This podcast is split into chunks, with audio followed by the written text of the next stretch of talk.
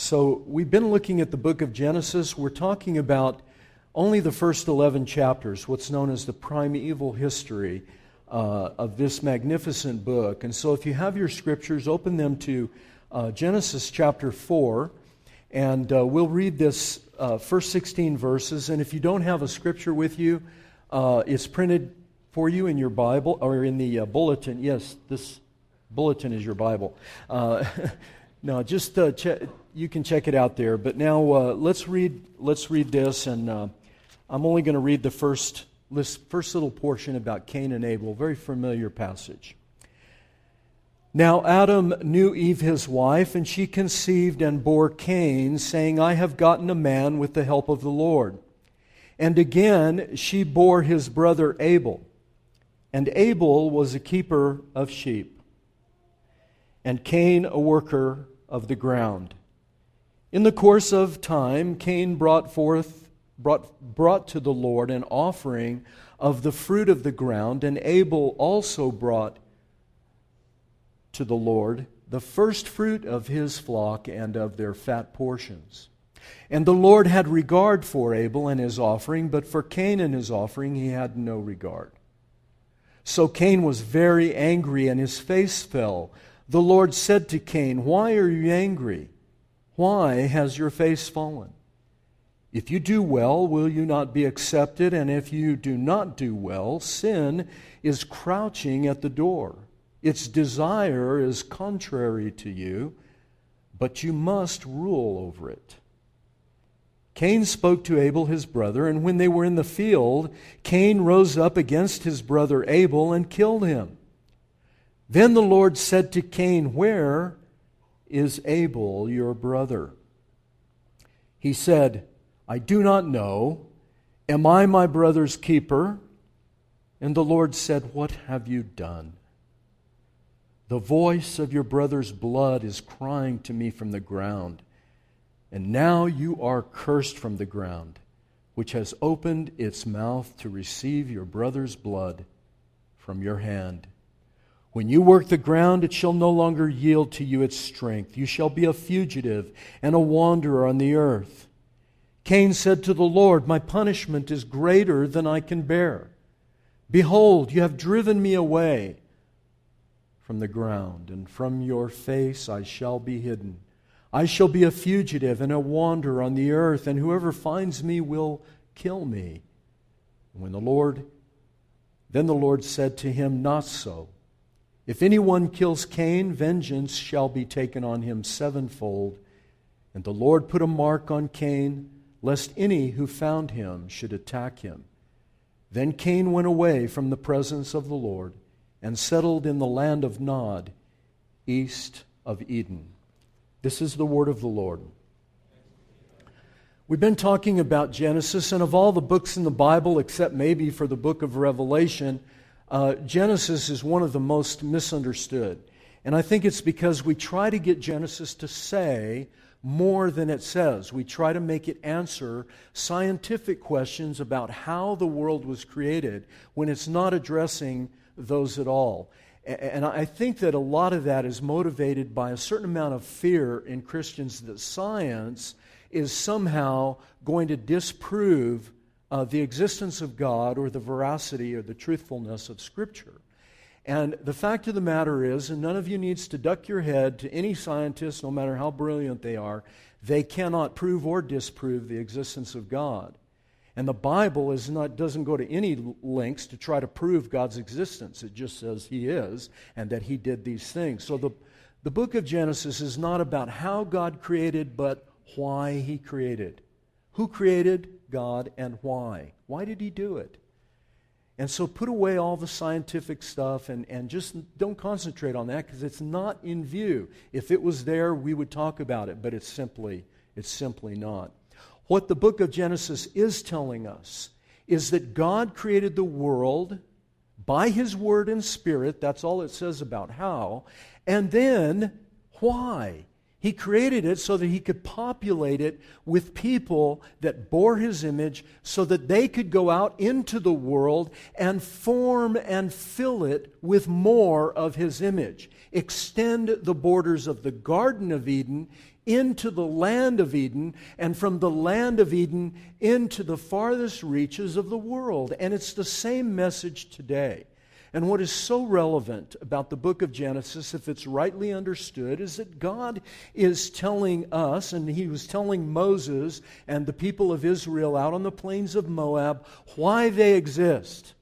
What's going on with the world? Why are the Canaanites in the land? Why is Satan still occupying paradise? Why is he back there messing with the world, bringing chaos and confusion? I want you to go back into the land of promise and cast him out drive him out and reoccupy the garden and redo what I wanted you to do in the first place. And folks, that message has never changed. Jesus himself recapitulated that message to us in Matthew 28 when he said, Go into all the world, preach the gospel, teach people my sayings, go to every nation. And I'll be with you always. Go. Now go back. Go do what I told you to do in the first place. All authority has been given to me. The message hasn't changed, and the book of Genesis answers the biggest questions that human beings have, all of us. It doesn't matter if you're a Christian or Muslim or Buddhist or, or atheist or whatever, everyone asks these questions that Genesis addresses questions about evil, the existence of evil, questions about suffering and why do the righteous suffer, and questions about why do bad, you know, why are bad things happening around the world? Why is there this catastrophe? Why do we seem to be living in a world that's not right? And it answers those questions, not completely, not fully, but it addresses them and gives us uh, enough to go on that we can live by faith and live with hope. And that's what he is. He promised us that in Genesis 3:15, we looked at it last week, he promised a seed that would come from the woman who would crush the serpent's head. And here we just read that Adam and Eve believed that promise, so they, they were intimate and they had a child, Cain. And they believed it so much they had intimacy again and had another one. And who knows how, you know, they were, they were busy. They were going to have a bunch of them because those, the seed was going to come and kill that serpent and crush him. And then you have this account that is so interesting and explains so much. There is enmity, he promised. Remember in 315, enmity between or, or antagonism between the seed of the serpent and seed of the woman. And here, right away, chapter 4, you see it begin to play out. And by the way, it plays out for the rest of the Bible. You remember? I've been telling you, here's, look, there's, uh, look, my Bible just falls open to Revelation 21 right now and Genesis 3. Everything in between is about this battle between the, the seed of the serpent and the seed of, of the woman, who's ultimately Jesus, but it also includes us. And God cast them out of the garden. He put an angel there to guard the way into the garden. He didn't tell them, You can never come in. You can come in, but you're going to have to die in order to come in. You'll have to pass under the sword. And of course, nobody wants to do that. So Jesus comes and he passes under the sword for us. He opens the way back into the presence of God for us. Now, God asks Cain, if you were listening, he asked Cain three questions, and, and that's what we're going to talk about today. We're going to do it quickly. But in these three questions, he sets the stage. It's absolutely pure genius.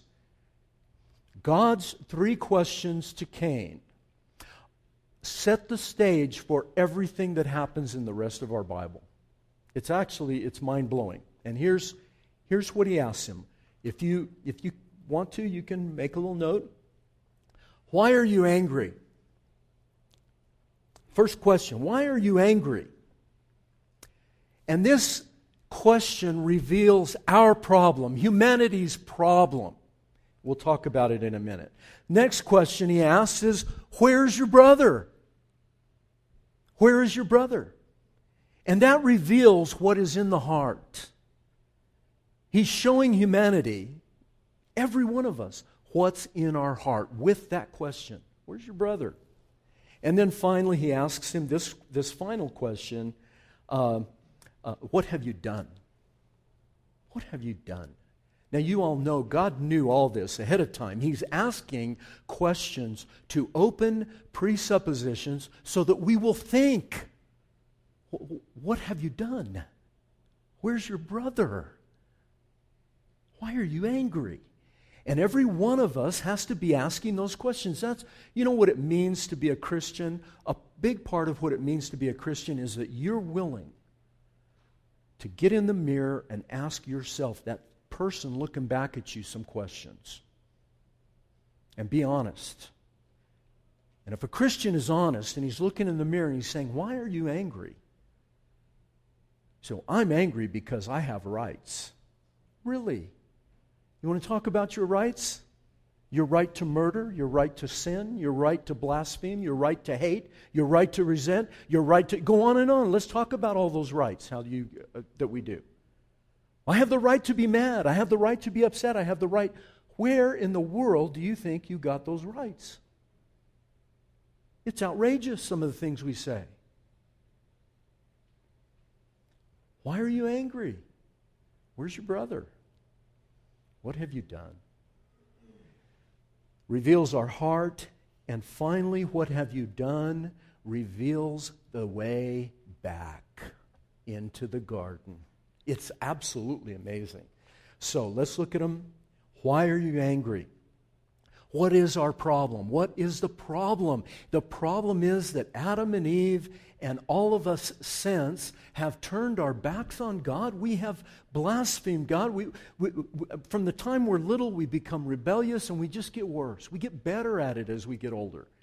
And you know, when you get old, like you know, like me, I'm getting up there, and you get older, you think, well, you know, you don't have, you don't struggle as much as sin with uh, sin as is younger. You know, the younger. Oh, really? Well, I, I beg to differ. I struggle with all those old ones plus a lot of new ones that you are too young to experience yet. Right? I mean, they're just, it's always there. It's always crouching at the door. It's always working contrary to me. And God says, You must master it. You must master it. And of course, we think he means that we got to master it just by willpower or by being a good person or going to church every Sunday or whatever. And he's not talking about that per se. Although you do have to exert your will, you can't just sit back and do nothing. But he's giving us the basis for what is our problem our anger at God and the alienation we feel from God. We're angry at God and we are alienated from Him. Some people say, I'm not angry at God. I'm not angry at God at all. I mean, never mind that He's taken everything away from me, but I'm really not angry at Him. But you know, if you strip things away, why we resent people, and you know, I don't know why I, I, I'm fighting with my wife. Well, you know, God gave me that wife. This is what's going on subterranean, right? That's what Adam said. The wife you gave me. Well, if I'd have married wife B instead of wife A, things would be different, right? I made a bad choice. So we think it's all about that when that is not what he's talking about. We are, our relationship with God is broken, it's corrupt, and it's our doing. We created it, and yet we want to blame him for it. It's really the essence of the human problem, not Christian problem, human problem is anger, resentment, entitlement. I, things should be different. I should get what I want. I should have this. I should have that. And it's not coming my way. I'm not getting that one fruit that he said not to have. I want that one. Never mind, I'm living in paradise. Never mind, I have everything I want. I want the one thing I can't have. Sound familiar, parents? Yeah, we know what it is. Cain brought an offering. Look at verses 3 to 5. Cain brought an offering, and, and the, the text is very stark. He just simply brought an offering. Abel, on the other hand, brought the firstborn and the fat portions. He brought the very best of his flock, where Cain just kind of put some stuff together and went, went to God. And the Lord had regard for Abel's offering, but not for Cain. Now, some, some uh, commentators have said, well, it's because uh, Abel's offering was, was uh, of the flocks, it was blood, it was a sacrifice, and, and the reason he rejected Cain is because it's the fruit of the ground. That could not be further from the truth. It's, it is not about the offering, it's not about blood, it's not about grain, because in the law of Moses, they offered both blood and grain offerings. What it was about was the posture of the heart. And Cain's heart was, and you see it throughout the narrative, you see it blossoming and blooming out, his, his resentment towards God. And so God rejects his offering and he accepts Abel's offering. And God has always, let me be, be very, very honest with you. I've said it before, but I want you all to hear me. God doesn't want your stuff. He doesn't want a tithe. You know, we don't talk much about money in our church, but I, am telling you, folks, he's not interested in your tithe. Now, I'd love for you to tithe because I need the money. And I do get a paycheck from the church. But, you know, frankly, God's not interested in your tithe. He wants 100%. He doesn't want you to quibble about 10%, 15%, before taxes, after taxes. Uh uh-uh. uh He wants it all 100%. So get out those checkbooks. See, He wants it all. But more importantly, He wants you. You see, He knows He wants us everything that we have. He wants us to give our life to Him. Money is nothing. Money will, will, money will wreck you. A lot of you already know that. No, He's interested in your heart. I want your heart. And if I've got your heart, then I've got your money. And if I've got your heart, then I've got your family. If I've got your heart, then I've got your future. You'll trust me. If I've got your heart, then you will not worry. You will not be anxious. If I've got your heart, you will not fear. And when fear comes, and it does every day, when it does come, you have an answer to the fear. Somebody else has my heart. Someone's got my heart. He wants your heart. I desire mercy, not sacrifice, the prophet Hosea said, and Jesus quoted Hosea in Matthew 9. Does the Lord delight in burnt offerings and sacrifice? Behold, he desires that you obey and listen. Obeying and listening is better than sacrifice. He told Saul, What the sacrifice is nothing. He wants you to listen to him, which meant trust him. And then and then David himself, King David, says, You don't delight in sacrifice or burnt offerings. I'd give it to you if you wanted it. I mean, he was a king, he had all the stuff he could possibly want. But I know what you really want is a broken and a contrite heart. Therefore, I break. I go down on my knees. I put, you know, the word humble comes from stretching the neck because a person who is humble would fall before the king and stretch his neck out to make it easier for the king to cut his head off. That's how much he trusted the king. That's how much he put his life in the hands of the other. He would stretch the neck. If you want to take my life, take it. And if you don't and spare it, Makes no difference. I will worship you. I trust you. It's awesome. If you wanted a burnt offering, I'd give it to you, but no. The sacrifices of God are a broken and contrite heart he will not despise. You see, Israel is out there on the plains of Moab, and they have to know, folks, they got to know what is it going to take to go in there and go to battle with Satan, with the serpent, with the Nahash. What is it going to take? And that hasn't changed. We have to know that. You and me today, in modern 21st century, we have to know what it's going to take. And we have to know our problem. Our problem is alienation from God. And when we don't get what we want, we get angry. And a lot of times our anger is directed towards other people. And it's only because you can't get your hands on Him. If you really get in the mirror and you really ask yourself, why are you angry? I'm not getting what I want. Well, you know, uh, at the end of the day, at the bottom, scratch it all away, rub it all out of the way, God is back there somewhere. And if you're honest enough, you will know that you have your problem with Him. You sort that problem out, and do you want to know what? Life becomes amazing. You can face real trouble, real problems. Like in our Q&A this morning, I wish more of you were there. Q&A with uh, Mike asked a great question about Job. Where's the gospel in Job? Well, come next week and I'll tell you. It's amazing where the gospel is in your Bible.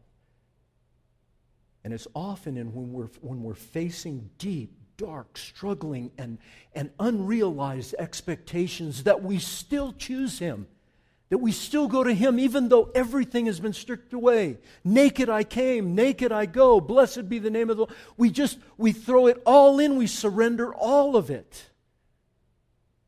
And what do you find there? You find arms stretched out, pierced hands, blood soaked body for you. Folks, if that isn't good enough, nothing's going to be good enough. Just not. And God is telling us here's the problem. God's reaction, you know, Israel fell for the trap, and I'm afraid a lot of people in Christianity fall for the trap because you can go to any church in the country. In fact, many of them are huge, big churches. And they will tell you that if you do this and that and the other thing, you can be rich and wealthy and healthy and you can have all, and, and you can have paradise now. Well, you know, then Jesus should have gotten paradise because he was better than any of us and better than those people. How come he suffered and died? What was going on? Can you have that life? You will have that life, but not here. In this life, you're going to suffer. And you can either suffer well or you can suffer badly. You can suffer being a complaint. You can suffer like Cain did, which was nothing but whining and complaining and griping and carping and, and entitlement and anger. And we're going to look at all that in a second. Or you can go strong into Jesus, fall at his feet, and say, I'm yours. Which Cain didn't do, and unfortunately, not too many people do. God's reaction was to show grace to Cain, when he brought this unacceptable offering, he asked him the question, Why are you angry? Why has your face fallen? In other words, he was, his, his, his face was a frown. That's what fallen face means. It means they're going down. That's fallen face, happy face. Okay, so why is your face fallen? If you do well, in other words, if you'll just work on your heart, hey, you'll be accepted. Sin is crouching at the door. It's contrary. Watch out. You got to fight back at that. And you know what? We often will let sin roll over us, and then we, we say, I couldn't help it. Have any of you ever done that? You know, lying is a sin. I'll ask again. Have any of you done that? You said, I can't help it. Okay, say yes. Yes, Chuck. No, he, what he tells him, he gives him good news about sin. What he says about sin is sin is at the door.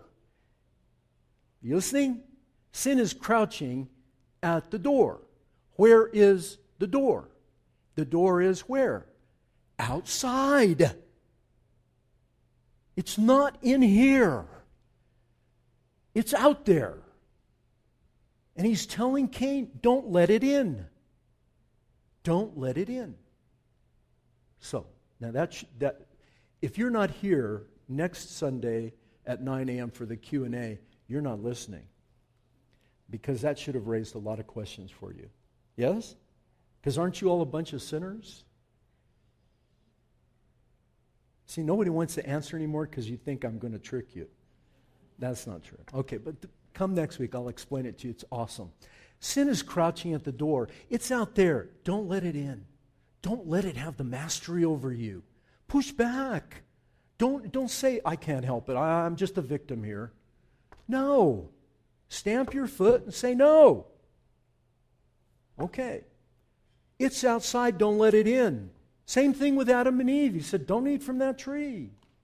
Don't disobey. Now, Cain's reaction to God's love, God was expressing love when he asked the question, Why are you angry? He's showing him compassion. And look at Cain's reaction. It's amazing. Cain's reaction to the love, grace, mercy, kindness, goodness, patience, of God is to rise up and murder his brother. Now, ask yourself the question why did he kill Abel? Because he couldn't get his hands on who? Who made him mad? Who is he really angry at? Who would he really have liked to have gotten his arms around the neck of and throttle him? He would have loved to get God, but he can't get God, so he gets his brother Abel, who was made in the image of God and was the one that got his offering accepted. He killed his brother. He, I don't know if he lured him out there. It says he spoke to him, and then when they were in the field, he rose up and killed him. We really don't know the circumstances, but he kills his brother. His reaction to God's question is to kill his brother. And it shows, it shows all of us, showed the people out on the plains of Moab getting ready to go into the promised land. Here's what you're going to be facing. Don't fall for this. Don't do it. And he's telling us today don't do it. Don't let anger control you because you'll end up killing your brother. You'll end up kicking the cat. You'll end up throwing the TV out the window. You'll end up wrecking the car. You'll end up slapping your kids. You'll end up stealing money from your job. You'll end up. Think of where anger has taken us. And anger is a good diagnostic, perhaps one of the best diagnostic for what is going on in the heart. Where is your brother? Where is your brother? It reveals that heart. It reveals the heart. The true self is all in that question. How do we, as human beings, how do we look on others? He's using brother because that's the way they did. He was a brother. And so he's saying, Where is your brother? He's asking you to ask the question How does your heart, how is your heart reflected in the way we treat one another. And look, I, we don't have time to get into all that, but think about that. We usually love those that love us. We're good to people that treat us good. We like people who can advance us. If somebody's if somebody's a connected person, you want to connect with them because hey, they could scratch your back, you'll scratch theirs. You know, there's all of this interaction. But people that are not like us, maybe a different color, maybe a different religion, maybe a different race, maybe from who knows? Who knows what the things are? We, we can throw up any number of things, and we do, to find reasons not to like other people. Starts in our homes, we end up getting mad at our spouse, uh, and so we go find somebody else, and then we find out that, that we have just a different set of problems. Or we get mad at our kids and, you know, we spank them and, mis, you know, sometimes abuse them. Or they don't understand why we aren't giving them everything they want. You know, my five year old kid wanted to come and, you know, drive my car. I'm not going to let him because he'll kill himself. That doesn't mean I don't love him, it's the opposite. How do we treat our brothers? And listen to the answer. You know, God asks him, Where's your brother? And he answers, I don't know where he is. Am I my brother's keeper? He asked God a question. He had the temerity to ask God a question like that. And God doesn't answer him. And you know why? Because the answer to, Am I my brother's keeper? The answer is yes. You know that, don't you? Please say yes. Yes, we are our brother's keeper. Yes. That is the meaning of the Bible almost in its entirety is that we are our brothers and sisters keepers. We are a community of people. We need each other. We got to help each other. Okay. Where's my brother? His answer reflects his heart.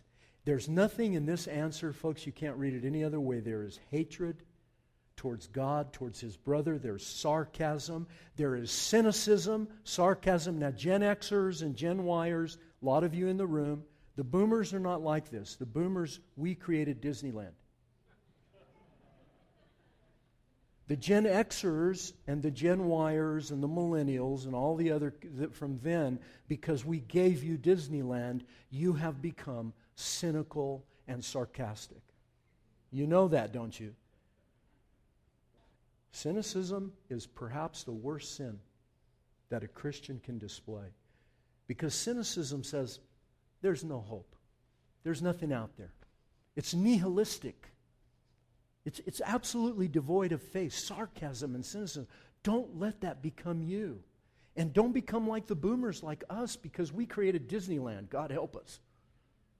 Right? We everything's going to be wonderful, happiest place on earth. No, no, no. Neither one of those two poles is helpful. What is helpful is being like Jesus, who could dance at a wedding and weep as he entered the city. Like that. But Cain, all he does is show sarcasm and hatred and anger and lies, murderous outrage. And God's judgment, if you look, we're not going to look at 11 through 16, but God's judgment on, on him elicits more. He's, oh, I can't take that. And he starts whining and complaining and all that. And God still shows him grace and says, okay, no, you're not going to get killed. You deserve it, but you're not going to get it. I will put a mark on you so that nobody will kill you. I'll still protect you. Even after all that, for goodness sakes. He still shows him love and grace.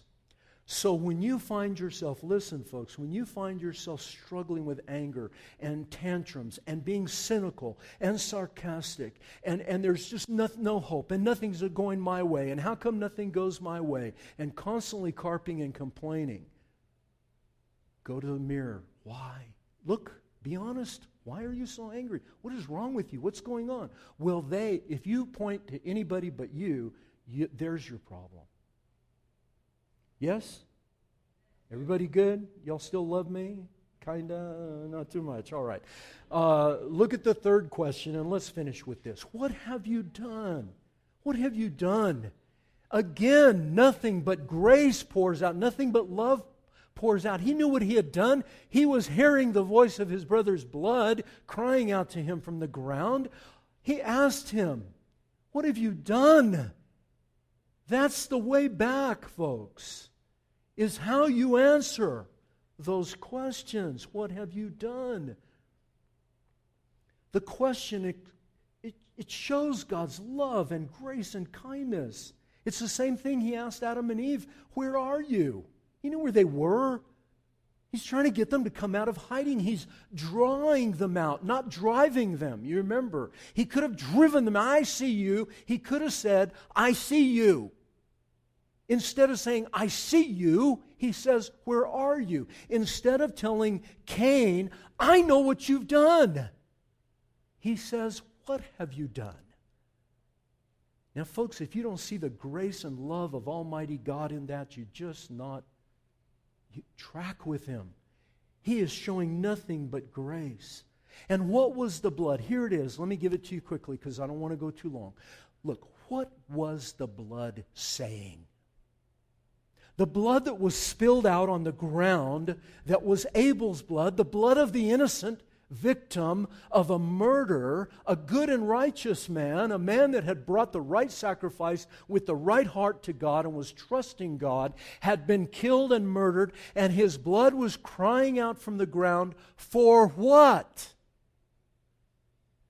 His blood was crying out the, from the ground for justice and for vengeance. Everywhere else you read in the Bible, that's what blood is crying out for. Crying out, the innocents are crying out, Avenge me. This is not right what has happened here. This murder was wrong.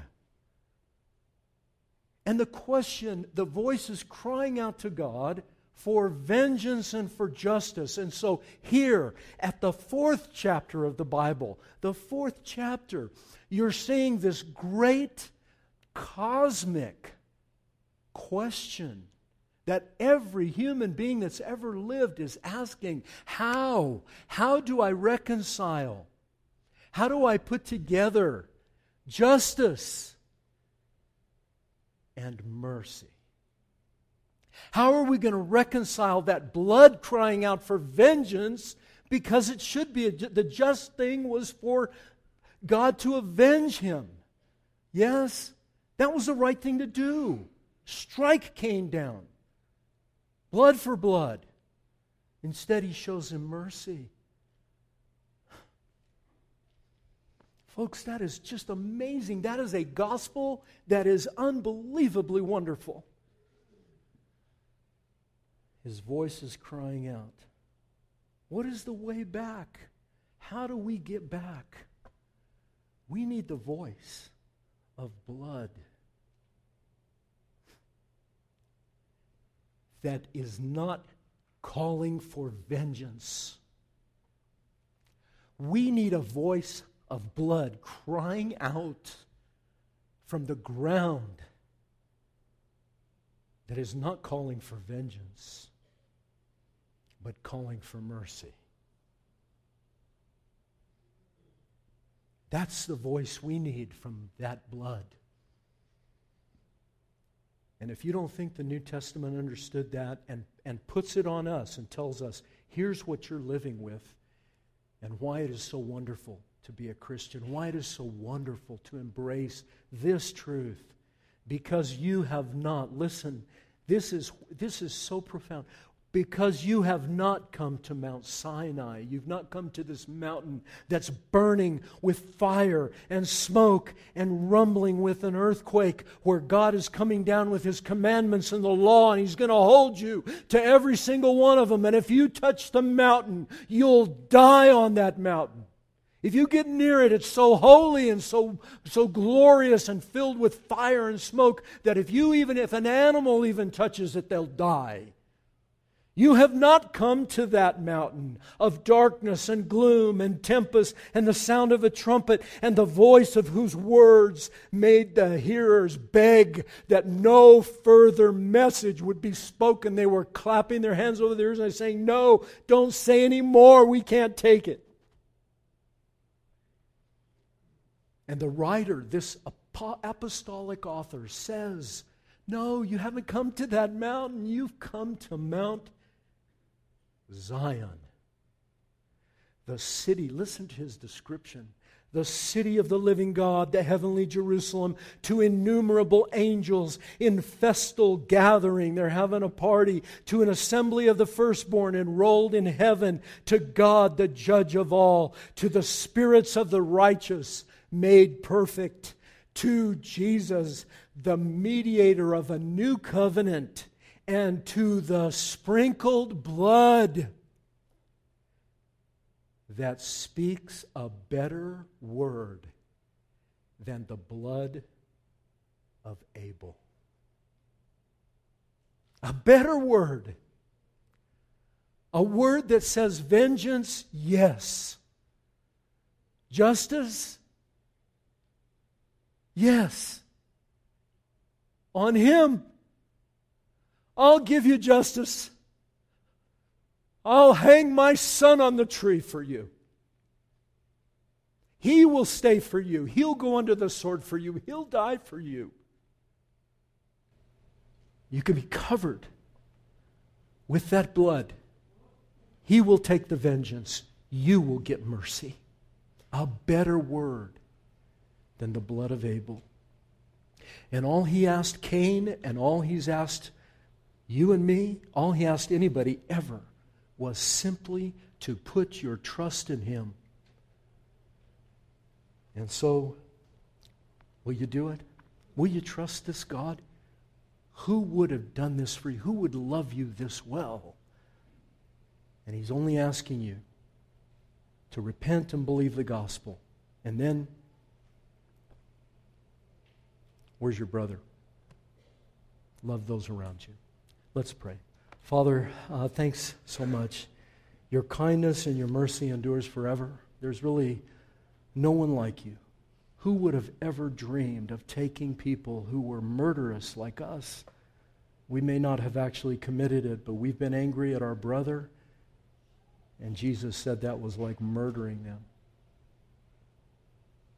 We pray that you will forgive us and help us to start new today trusting that blood of Christ that speaks a better word than the blood of Abel. It speaks mercy. And we pray that you'll do that for us in Christ's name. Amen.